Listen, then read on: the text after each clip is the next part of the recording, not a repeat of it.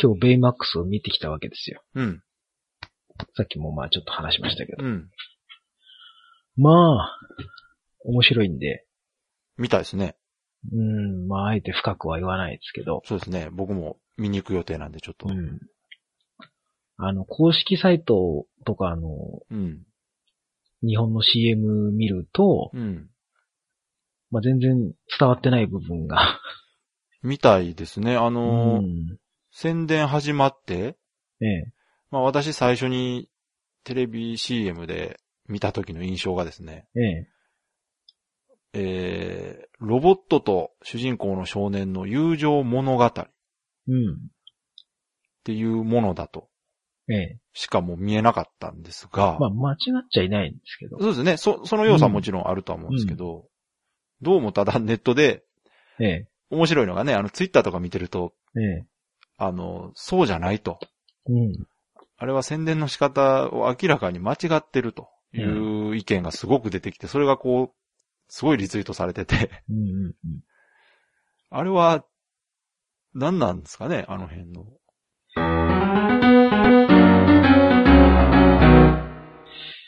もともと、あの、ビッグヒーロー6っていうそうですね、原題が、そうなんですよねね。うん。そうです。向こうのアメコミなんですよね。あ、アメコミ、漫画があるんですメコミの原作があるんですよ。原作。うん、うん、それはもう本当にその、6人っていうか、まあ、ベイマックス含むうん。うん。6人のスーパーヒーローものっていうほうほうほやつなので、う。はい。まあ、今回の映画が、うん。そのビッグヒーロー6の中のうん。主人公の少年とベイマックスを中心に据えているっていうのはあるんですけど、はい。うん。決してその友情物語だけではないっていう。うんうんうん。なのになぜかうん。うん。完全に友情物語に仕上げて、うん。なんか CM はね、そうですね。うんキャッチコピーもね、泣きたい時は泣いてもいいんですよ。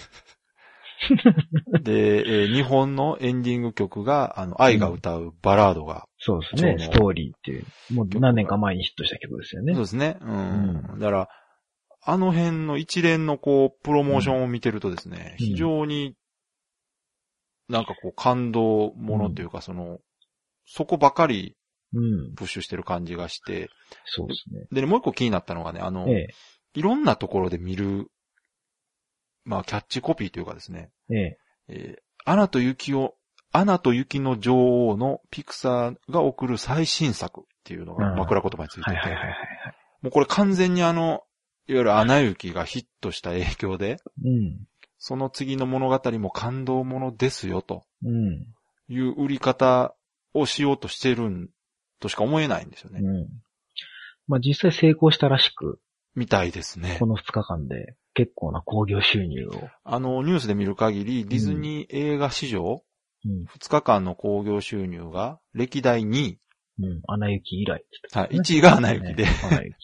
2位がベイマックスと。ええ。これあの、シリーズもののね、ゲームとかでもよくあるパターンなんですけど、前作が人気があるとやっぱり引っ張られて、そうですね。次の作品も売れるという現象があるんですけど、もうそれをまさに狙ってまんまと成功したとね。いう感じではあるんですが、そうなんですまあそよ。の、岡崎ね、これから見るから、はい。あんまりネタバレしちゃあれなんですけど、そうですね。海外版の CM とかって見たことありますか？あ見てないあの、見ました。それは、あの、明らかに海外と日本が違うっていう話を聞いて、で、ツイッターでも回ってきたんで見ました。ええ。はい曲とかも違うじゃないですか。違いますね。結構かっこいい。いロック調の曲。あれ CM ではかかってますね、一応。うん、CM で一応うん。いや、あの曲かっこいいですね。トップオブザワールドだったかな？うん、いや、かっこいい、かっこいい。そうそう。あれはね、日本版の今回の映画では流れてないか。え ?CM だけ？エンディングでも流れなかったんじゃマジですか？うん。ちょっと、どういうことなのこれよくありますよね。あの、その日本語テーマが入ると、うん。海外の映画見てこう、終わって、あ、よかったなと思ったのに、最後になんか突然日本語の曲が流れてきてがっかりするみたいなのよくああるじゃないりますね。ね。うん今回はね、そこまでひどくはなかっああ、そうですか。た。うん。え、でもあの主題歌かからないんでしょ、でも。あれじゃなかった。ええあれ、すごいかっこいいのに。あれじゃなかったはずですよ。最後ね、聞いてて、ああ、あれかかんねえなと思ったんですよね。いや、すごい盛り上がるとこであの曲かかるんかなと思って勝手にイメージしてたんですけどね。あの歌の入ってるやつじゃなかった気がするんですよね。ええあ、BGM だけが鳴ってるみたいな。BGM はなってたかもしれないですけど、うん特にエンディングにその、スタッフロールの時に流れてた曲は違う曲と、うーん。あとその愛のストーリーの英語版うんなるほど。一応英語版では流れてもう、アナ雪の2番戦場狙ってる感満載た。ですね。うん。ね。なるほどなまあ映画自体はもう全然問題なく面白かったんですけど、はいやっぱ、あの、終わってから、こう、トイレ行ったりするときに、はいこう、なんか若い女の子同士とかで来てるお客さんがやっぱ結構いるわけですよ。ほうほうほう。あと、若いカップルとか。うん。うん。やっぱあの、ベイマックスの白いふわふわしたこの、キャラクターを見に来てて、うん。なんか、ほとんどあの白い格好じゃなく、なかったね、みたいな話をしてる子が 結構いっぱいいて、そりゃそうだろうと思って。そうか、CM ではあそこばっか出てますもんね。うんそうそう。なんか違う、なんか全然違う感じだったね、みたいなこと言ってる子がいて。そうか。あの状態でこう、もっと活躍すると思ったんですかね。うんいや、あれはだって、ヒーロー映画だかいや、それでね、そら。の、そういう日本でのプロモーション展開とうん内容が違うっていう話を聞いうんて、、あの、うちではですね、その、ええ妻と二人で、まあ、ある意味 CM で全くネタバレされてないってことだから、見がいがあると。そうですね。うん。そうそうそうそう。だから日本のお客さんは、うん。本当にそのアクションシーン的なものを全く見てない 状態でですよね。行くから、まうんあ、ある意味、なんだろう。逆の意味でうん。面白いプロモーションではあるのかもしれないですけど。いや、でもそれは結果であって、うん。全くそこは狙ってないはずですよ。そうですね宣伝してる側は。うん。だから、その、ハートフルなものを求めていった人は、うん。多分50%ぐらいの満足度で、はい。で、逆にそのアクションだとかそういうのが好きな人はまず CM の時点で引っかかってこない。はい、っていうそうですね。だそのお客さんを逃しちゃってるっていうのがあって。そうですね。ねいや、だから、そこがね、だから、うん。あの、多分一番の理由だなと思うのが、うまあ、これ私の推測ですけど、ええ。ああいう CM の仕方するっていうのは、もう、ええ最初に言ったみたいに、その、まずアナと雪の女王で、うん。えーアナと雪の女王が好きな人たちをターゲットに宣伝してると。うん。で、まあ私とか鍋さんみたいにその自分たちで情報を調べて、ええ。映画に行く人たちっていうのはうんもうターゲットに入ってないですね、おそらく。うん。うそういう人たちはまあ悪く言えばほっといても見に来ると。ん。うん。うん。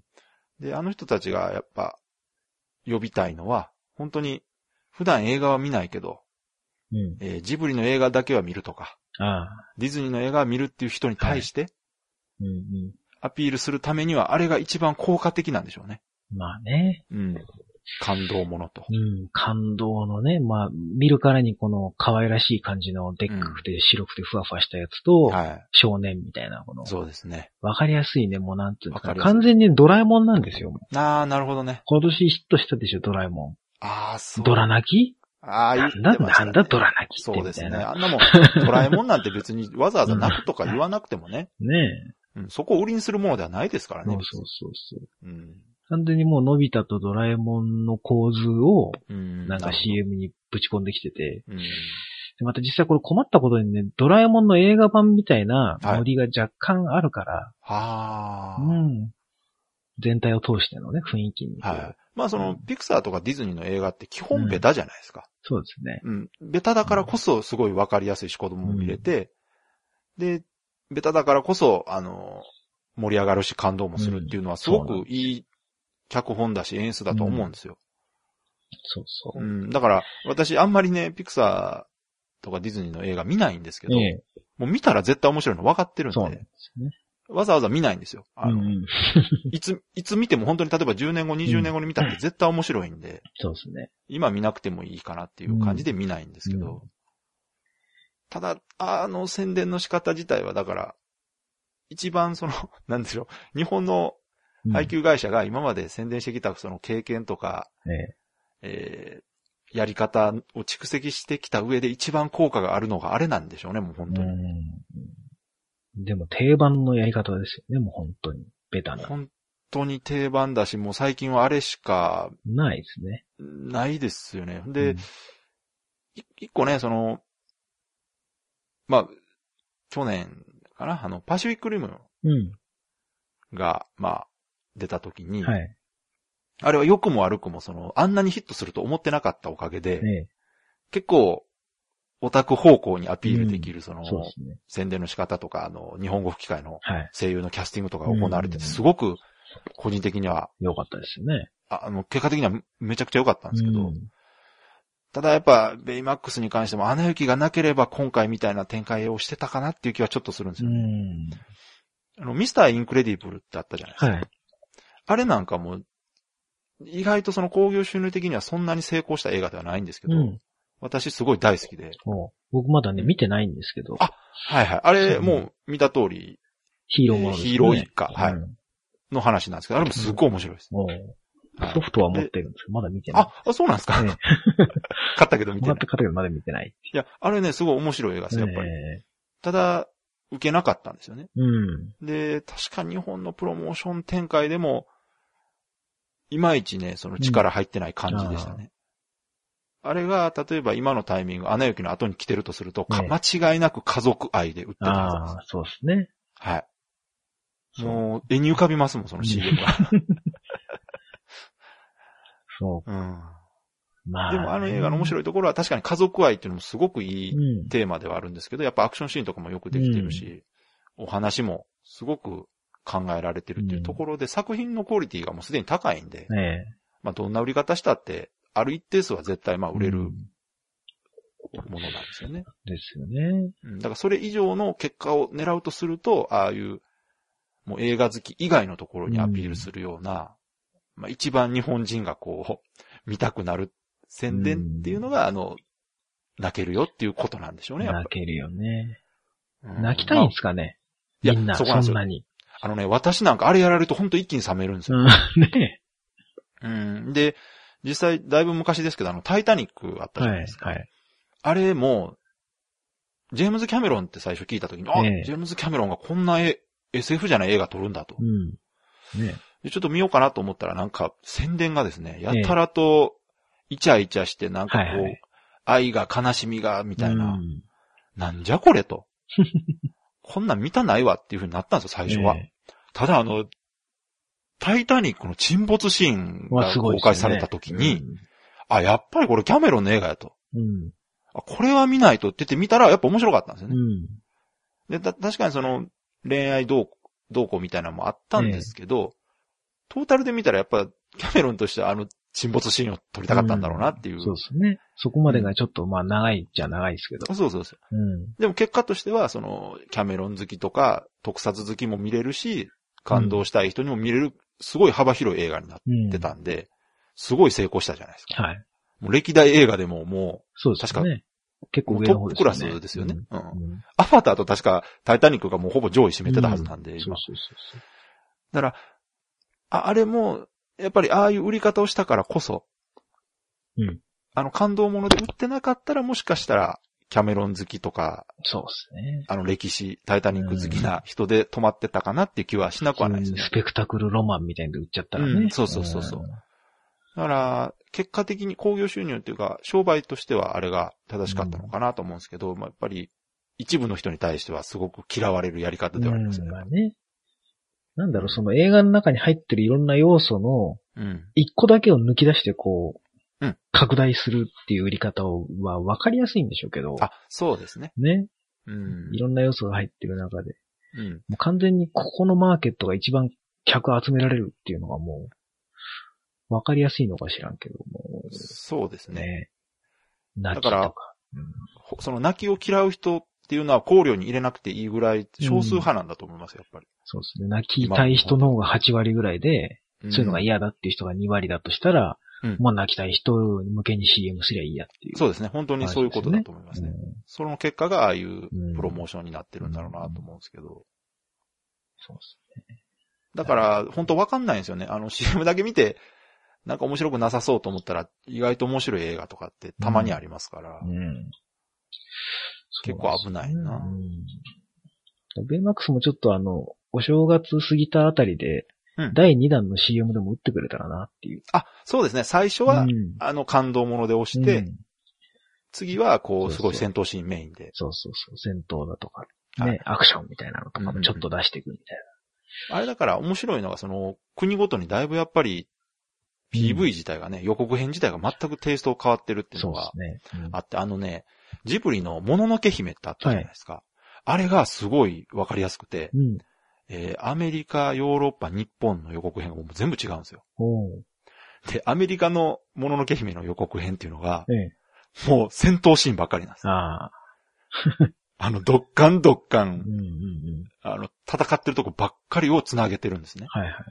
で、ヨーロッパの方はええ、それ以外の自然とか、うん。あの、静止画が多めに入ってるんですよ。うん。で、これがもう象徴してるなと思って。うん。やっぱりそういう風に、それぞれの国の好みに合わせて作らないと、うん。アピールできないんだなと思ってね。うん。で、それ以外の人たちって、その、例えば宮崎駿、ジブリっていうだけで見る人たちに関してはもう予告編どう作ろうが関係ないんですようね。ん。うん。それ以外の人に、お幅広く訴えるにはっていう答えが、やっぱああやって何か一つ特化して表現するっていううん。方に行ってるんだろうなと思うんですけどね。ね。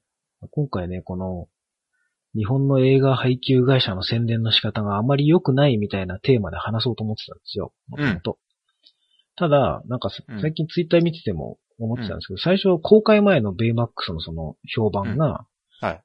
さっき言ってたみたいにその PV 詐欺だみたいな感じにうん。言ってる人が結構もう本当はアクションでヒーローものなのにみたいな。ことを言ってる人も多かったんですけど、うん。公開されたら、うんあれはあれでありなんじゃねえかっていう意見が結構増えてきて、見たら、見た、うん見てからだと、うん。あれはあれで、あの、やり方としては間違ってないかもしれないっていう意見が結構増えてきて、うん。ツイッター上で。見てない、見てない人と見た人で、うん。うん。ヒーローものだっていうのを意識して見に行った上で、うんあの予告は、あれはありでありなのかなっていう意見が増えてきて、あ、じゃあ、これはこれで間違ってないのかなとかっていう気にもなって、自分もやっぱ見たら、うん。うん、これはこれで、ありかなっていう気もちょっとしてるんですよね。うんあの、、私とか鍋さんが見たいシーンは CM では使われてないですから。うん、そうなんうんですよ。そこに関してはネタバレ気遣ってくれてありがとう。ん、ありがとうですよ。もうだからもう純粋にね、もうアクションシーンとかはもう感動しましたもん。まあ、ただ、それはあくまでも結果であってうん、意図はしてないってねそうですね。うん、感じだと思うんですけど。だから意図し、そういう積極的に見に行く層にとって、うん意図してない効果があって、うん。積極的な映画ファンじゃない人が来る要因になってる CM っていうことは、結果プラスアルファだから、そうですよね。いいのかなっていううん気がちょっとし始めてるんですよね。いや、それはね、うん。あの、そういう側面はもう絶対あると思いますね。あの、まあ、あと逆にね、すごい CM がよくできてる場合とかってあるじゃないですか。うんえ見に行ったら、もう CM で見たシーンが一番面白いシーン集めてて、あとは間のつなぎがひどい映画とかって。あれが PV 詐欺なわけですよ。まあね、本来の今。アクション系のやつとかね。はいはい、そうです。えあの、例えばゲゲストですごい豪華な俳優が出てて、そこばっかり映してるけど、その人一瞬しか出ないとか。えねほぼ PV と同じぐらいしか出てねえじゃん、みたいな。そうそうそう。それは、あの、詐欺だって言われてもしょうがないですけど、ベイマックスみたいに、まあ、感動ものであるとうん。いうところに関しては嘘ではないわけですよねうん。そうですね。うんうんうんそうそう。ただ、やっぱり、そこで、えーじゃあ、あんまりよ見たくないから見に行かないで行こうと、行こう、えー見に行かないようにしようと思ってた人が、実情聞いたときに、え、それだったら行くよと。うん。最初から言ってよっていうことに対して詐欺だって言ってるんですね、多分ね。そうですね。うん。だちょうど川崎さんちそういう状況ですよね。そうそう。うん。だから最初私たちもなんだよそれって思ったんですけど、いや待てよと。うん。逆にネタバレされてないからいいかもしれん。うん。いや、本当に、うん、本当見に行っていただきたい。あ、行きます行きます。あの、ええこれはちょっと妻もすごい見たがってたんで。単純にやっぱ、こう、ベタだけど、グッとくるものがあいやもうります。海外版の予告編見ただけで激アツかっこいいですよ。ですよねむちゃくちゃかっこいいですよ。うんうん。なやっぱあのあね、あれですよ、このロボットにうん。少年がこう、乗り込むんじゃなくて、はい。くっついてるみたいなやつ。完全にね、ジャイアントロボとかね、ですよそうそう。完全に。ジャイアントロボだ、ゴーグダをやっぱ思い出しちゃうわけですよ。なんか、鉄人28号をリスペクトしてるって監督の人が確あかそうですね言ってたよね。ただまあほら、鉄人は完全に乗っかってるわけじゃないあから。そうですね。うんどっちかっていうとジャイアントロボ。まあジャイアントロボですよねうんあれはうんね。あの感じがもうね、たまんないんですよ。はいはいはい。あそう、自分で操作してるわけではないんだけど、ねうん一体感みたいうんな。あ、もうロボットものを抑えてるわ。あの、ゴーグもね、頭に乗ってて、こう、そうそうそうそう。岩が上から落ちてきた時にゴーグが手で頭をかばうシーンとかもね、すごくねね、いいシーンなんですよね。うんうんそういう意味でのその友情物語っていうのではもう全然ね、間違ってないんそで。そこはね、そのう PV 見てた上でも絶対嘘ではないのは分かってるんで。そうです。うん。あとやっぱディズニーならではのその、ハートフルな部分とか、うんちょっと笑っちゃう部分とかってちゃんと入ってるから。と、作品クオリティがむちゃくちゃ高いですよね。すごいですね。映像技術とか、うんその、脚本演出すべてがもう本当、高次元すぎて。うん。まあ、なかなか、あんな映画はやっぱそう簡単に作れないなと思います。やっぱね、人数とお金かけりゃこうなるなっていうぐらいのうん。クオリティの高さですよ。いや、この前ね、あの NHK で、うんあ、の、ディズニーの、はい。今の社長の、あドキュメンタリーやってまして。はい。お名前何やったかなで、そその人が、まあ、ええあれですわ、だからベイマックスの宣伝もちょっと兼ねてるんですけど、うん。うん。やってましたけど、もうすごかったです。やっぱみんなでね、うん。スタッフ全員で集まって、うんお話とかその、打ち合わせをするんですって。うん。うんその脚本家とか監督だけじゃなくて、絵を描く人とかも全て集めて、うん。この時の彼のこう、心情はどうだとか、うん。こうした方がいいんじゃないかって、いや、うんこういう時はこうだろうみたいな話をみんなでこう、うんミーティングするっていうのはすごく大事らしくて。みんなでそのなんだろう、感情を共有するみたいなそうですね感じの。プラス、その、どこやり方をしてるん。この物語をどこへ向かって作っていくかっていうところとかをすごい意識、うん共有してて、あ、うんこれがやっぱりいいものを作るために、うんなんせ関わってるスタッフの数が半端ないですから、そうですね。うん。その、ああいう大型プロジェクトっていうのは本当に下っ端の人まで行くと部品作ってるだけになってしまうんですよ。うん。そうですよね。トップダウンでこう、こういう感じで作ってみたいなので指示がちょっと来る。そうです。で、末端の人はこれ何を作、今何、自分が何を作ってるのかっていうのがわからないっていうのは、やっぱり、ちょっとずつ積み重なっていくと、結果やっぱクオリティが下がってしまうんですよね。そうですよね。うん。こういうシーンのこういう場面でこういうものを今作ってるっていうところを意識するしないって、うん。あの、数値ではないんですけど、すごく大事なことで、え結果出るんですよね、やっぱり。出ますよね。うん。だからディズニーって本当に見てても手を抜いてるところが見えないんですよね。もう、本当今回美術とか本当すごいっすわ。細かい小道具的なものとかまで、いやいや、あの私、シュガーラッシュ、すごい好きで、えええまあ、あれも凄まじいなと思ってたんですけど。うんなんかその世界を作るっていうことに関してすごい力入れてるじゃないですか、まず。まあ、あの、こだわりはちょっねと、日本作品ではなかなかやっぱないですよね。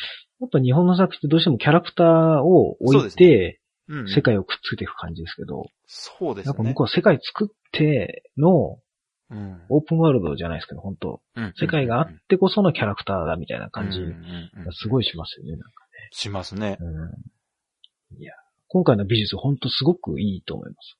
いや、もう、ねあの、確か日本人も結構うんスタッフにいるすごいいましたね、やっぱ。はずで、日系の人もで多かった。日本っぽい、うんその街並みを作るっていうことをなんかいろいろ工夫してたみたいうそそう。大体ああいうのって中国入っちゃうんですけど、あ、結構日本っぽちゃんとね、日本のものがいっぱい入ってて。うんん。それでいて日本ではないっていう感じ、うんちゃんと。何でしたっけ？なんか変な街の名サン前でしたよ。フラン総教だったかな？サンフランシスコと東京をミックスしたみたいな。なんか変なな、なんでそうやねんと。そうそう。サンフラン総総総そう教。よくわかんないですけそうど。、東京かなんかよくわかんないですけど、言いにくいなと思って。うんまあでも、良かったですよ、あの街は。いやー、でも、ほ本当にその作ってるうん。途中とかのドキュメンタリーとか、まあね、ジブリ作品なんかもよく NHK あの密着でやるんですけど、まあ作ってる過程見てるとますますね、本当によくこんなもん作るなっていねう 感じではあるんですが、ただまあ、そのベイマックスのね、ええドキュメントの最後が、ええまあ、映画ができて、えー制作者だけで試写会をするんですよ。ああ、はい。あの、ニューヨークかどっかのすんごいでっかいホールから。はいはいはいはい。で、関係者と制作者と、で、制作者の家族も呼べるんですよ。おで、その人たちが世界で一番最初に見れるんですーね。いいですね。もうこれがね、羨ましくて、うん そういうことってすごい配慮として大事じゃないですか。やっぱそのええ自分たちが作った作品ができたと。ええで、それをこう、みんなで見ようっていう、あの感じっていうのがうん。アメリカのいいところというか、うん。まず自分たちが楽しもうみたいな感じですもんね。うーうんん、あれは、なんかそのシチュエーションに感動しましたね、なんか。ううん。ん。いや、いいですよ。だから、まあその作品自体はもう問題なく面白いわけで、うんまああとはどう売るかと。そうですね。で、その時にまあできるだけ多くの人に知らしめるというか、ね、興味持ってもらうためにああいう宣伝になりましたと言えば、ね。まあやっぱりうん。今の日本ではあれがうん。最良の宣伝なんじゃないかと。あとは、あの、告知のやり方でっていうか、告知じゃないんですけど、うん吹き替え問題ってあるじゃないですか。あ結構それ。はきつい。そこはきつい。そこは擁護できへんな。ね。あの、今回僕字幕で見たんで、わかんないんですけど、ほうほうほう。でもなんか今回のベイマックスの日本語の吹き替えはそんなに評判悪くないっていうか、結構。あのね、うんどうもね。結構頑張ってるらしいです。うんね。はい。あの、キャスティングだけ見るとちょっと不安だったんですが、実際見た人の感想ではえ、え思ってたよりひどくなかったそうなんで。すよ。なんせ今年もうね、ディズニーはやらかしてるのは結構あるんですよ。いやー、去年からかディズニーだけじゃないっすよ。うん、アベンジャーズとかももうね、あれもだってねディズニーですかあ、そうか、ら。マーアベルはディズニーなんですよ。ああ、そうか。だからもうあの辺から始まってる、もう今年もいろいろやらかしてるのがあって。あの、あそこに関しては、もうちょっと考えてほしいいや、ですねあにれも、プロモーションの一環じゃないですか。うん言ったら、有名な人を使えばその人がいろんなところに出て宣伝してくれると。で、その人の興味持ってる人が見に来てくれるための宣伝ではあるけど、うん宣伝プラスやっぱりその、ある程度作品のことも考えたキャスティングをやっぱりしてほしいですね。なんかね、原作っていうかその、元の作ったものに対するこう、尊敬が足んないっていうかね。うん、足りないですね。やっぱ。り。少なくとも元の役者さんと同じレベルの人をね、持ってこないといや、全くですね。失礼じゃないかっていう。そう話ですね。なんか聞いた話では、そのディズニーの吹き替えは、ディズニーがちゃんとし、あの、オーディションするとうん。いう話があって、うん。きっちり日本語吹き替えの人でもできる人を審査しえて、キャスティングしてるそうなんですよ。アナ雪とかは良かったですよ。だからね、うん。確かにあの、他の映画でも、うん。俳優さんが吹き替えしてても、よくできてんのが、うんあの、ボルトとかも結構はいはいよくできてましたよ。なんでうんディズニーが、もうすごい評価高いのが、あの、山寺宏一らしいんですよ。はあ、山ちゃうん。あの人はもうディズニーでもすごく評価が高い。ん。うん。山ちゃんはね。はい。あれとあの、バネロペの声やってる子はもう、はいはいすごはいはいく認められてるみたいで。うんうん。だからもう、シュガーラッシュは最高のキャスティング最。高ですね。最高なんですよ。確かに日本語でも良かった、あいや、むちゃくちゃ面白いんですよね、だから。で、ベイマックスはそこちょっと心配だったんですけど、なんか今のところは、うん。なんか、そんなにメインキャストにタレント使ってないな、でしたっけ？うん。いや、け結構入って結構入っますけど、てますか？結構入ってますけど、まあ、それでも、今のところそのう、ん。すごい悪評は聞かないので、う。んうん、大丈夫じゃないかなと。なんか、アニメーション系はね、そんなに外してこない気がするんですよ。そういうことか。うんやっぱり元が声優さんのやってる演技に対して、やっぱうん声を当てるっ。ていうので、やっぱ実写系がね、うんどうしてもその、やらかしてくるのが多いんですよね。もうアベンジャーズは私、その吹き替えでは見てないんですが、まああの、キャスティング見ただけでこれはもう吹き替え見る気はないなって思いましたね。僕一応ね、あの、ソフト買った時に、ちょろっと見てみたんですけど、はい。やっぱね、どう聞いても竹中直人だし、ですよどうね。聞いても米倉涼子だし、ですよね。いやいやいやいやって。うんですよね。テレ朝かっていうツッコミをしたくなるぐらいの、うんもうね、やっぱ、ダメですよ。あの俳優さんは、声優は基本的にできないじゃないですか。そうですね。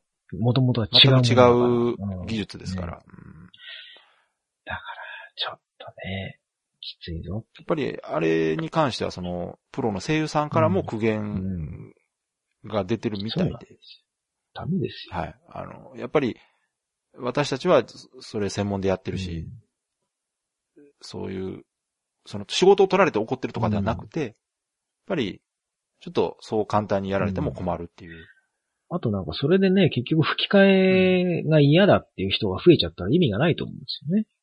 なんかねね、吹き替えで見るのが嫌だってなっちゃうと、昔は。吹き替えって結局その、見やすくするためのものですから。うんでもなんかいろんなね、こう顔がちらついちゃって気になっちゃったら、あんま意味ないし。うんまあ、僕が今までのその洋画吹き替えでもう一番最低だと思ったのはもうシュレックですけど、まあ、まあ見てないですけどね。だから、シュレック一回も見てないあ、そうですか。あれテレビでたまにやってるじゃないですか。いや、だから見ないあですね。ですか。見るとやっぱ、ああ、どうも顔が浮かぶわって思ら見るならもう、もう字幕で見ようと思って。ちょっとあれはね、いくらなんでもやりすぎですね、ちょっと。うーん。う。そっか。まあね。やっぱちゃんとこう世界観に合わせてくる人はすごいなと思うんですよ。うん。あの、うんピエール滝とかすげえなと思ったんですよね。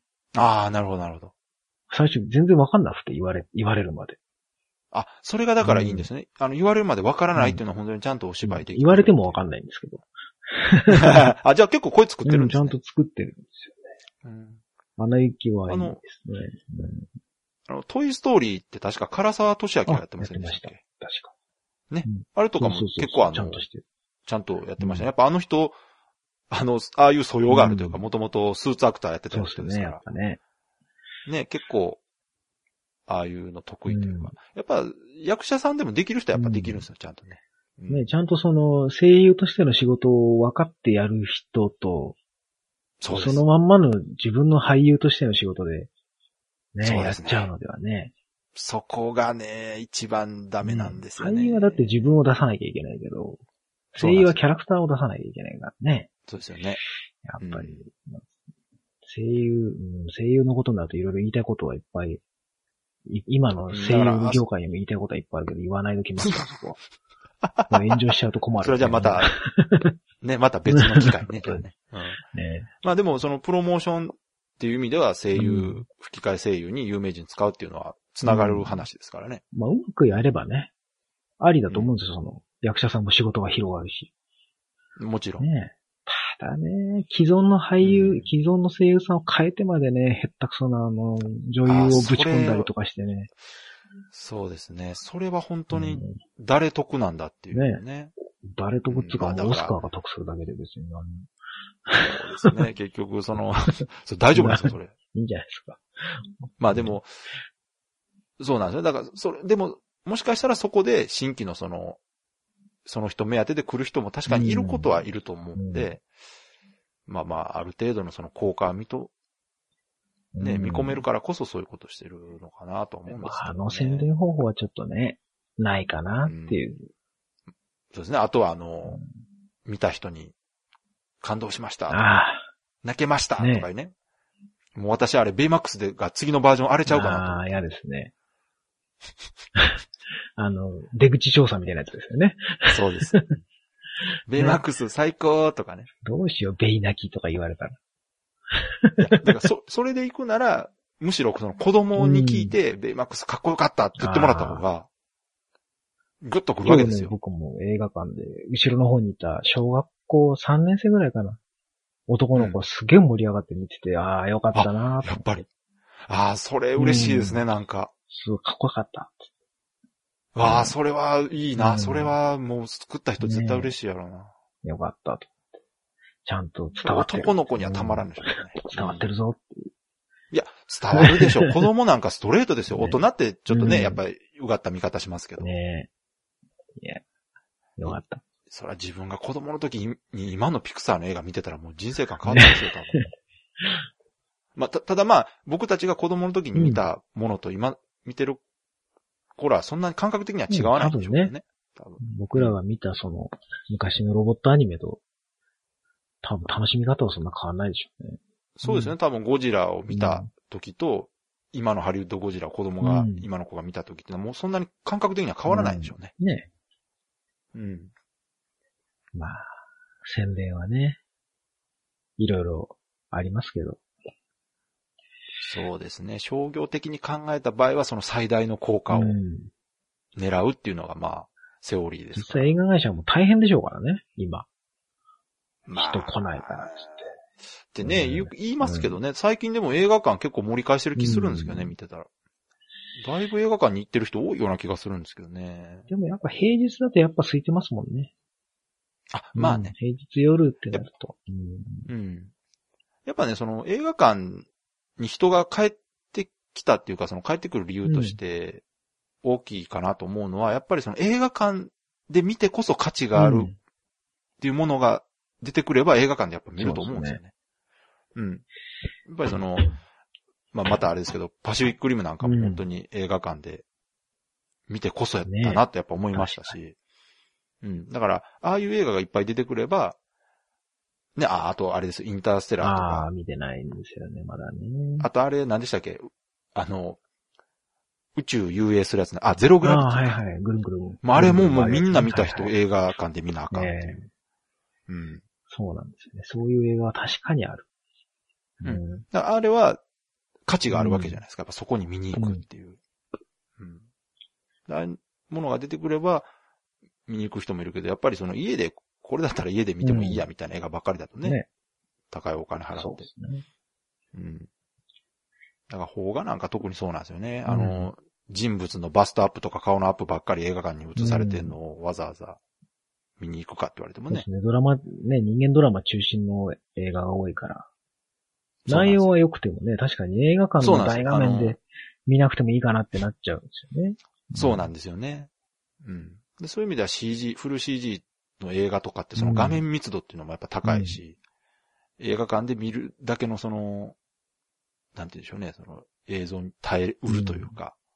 であと音もね、いいですから、ねその辺、一度こう映画館でそういう映画館で見てこその映画っていうのを体験した人っていうのはまた来てくれるはずなんですよ。IMAX とかでね、見ちゃうとね、もう。いやー、いや、本当にね、変わりますよね、うん価値観ね。普通の 3D じゃダメですよ、やっぱ。そうですね。IMAX とかのやつじゃないと、3D の意味ないんで、もう。うん、確かにねそ。のちょっと飛び出すぐらいじゃもそう、あれね、うんやっぱ、どっちも見ないとわからんと思いますね。あ、3D ってこんなもんかってやっぱり思ってる人もいると思う。IMAX は全然違うもんなっていうの。まあ、ぜひ鍋さんもね、4DX で行ってみてください。あれ、あれは、何でしたっけ？匂いとかあの、そういうやつでしたっけ？風が吹いたりとかはい、あの、座席が動いて、ええ風が吹いて、水が飛んできてとか。あのね、イントゥーザストームの時にやり見に行きたかったんですよね。すごそうっすね 4D のやつがね、あったんですけど、一週間で終わっちゃって行けなかったんですよ。いや、あれね、僕、パシフィックリムの時に行ったんですよ。いいですね。なんかすごかったです。あの、正直、まあ、画面と連動っていうのはどうかなと思ったんですけど、それでもやっぱり面白かったです。うんなんかアトラクションみたいで。そうですね。うん。いいな。そういうのはね。まあ、だから、あああいう展開はありかなとは思うんですけど。うん。まあ、宣伝ね、そう。ちょっと文句を言おうかなと思ったら意外に良かったよっていう話になっちゃったんですけど。最初はもうね。いや、でも悪い線でもやっぱありますからね。うん最初はもうケチつけてやろうと思ってたんですけど。ありますよね。そうでもなかった。意外に良かった。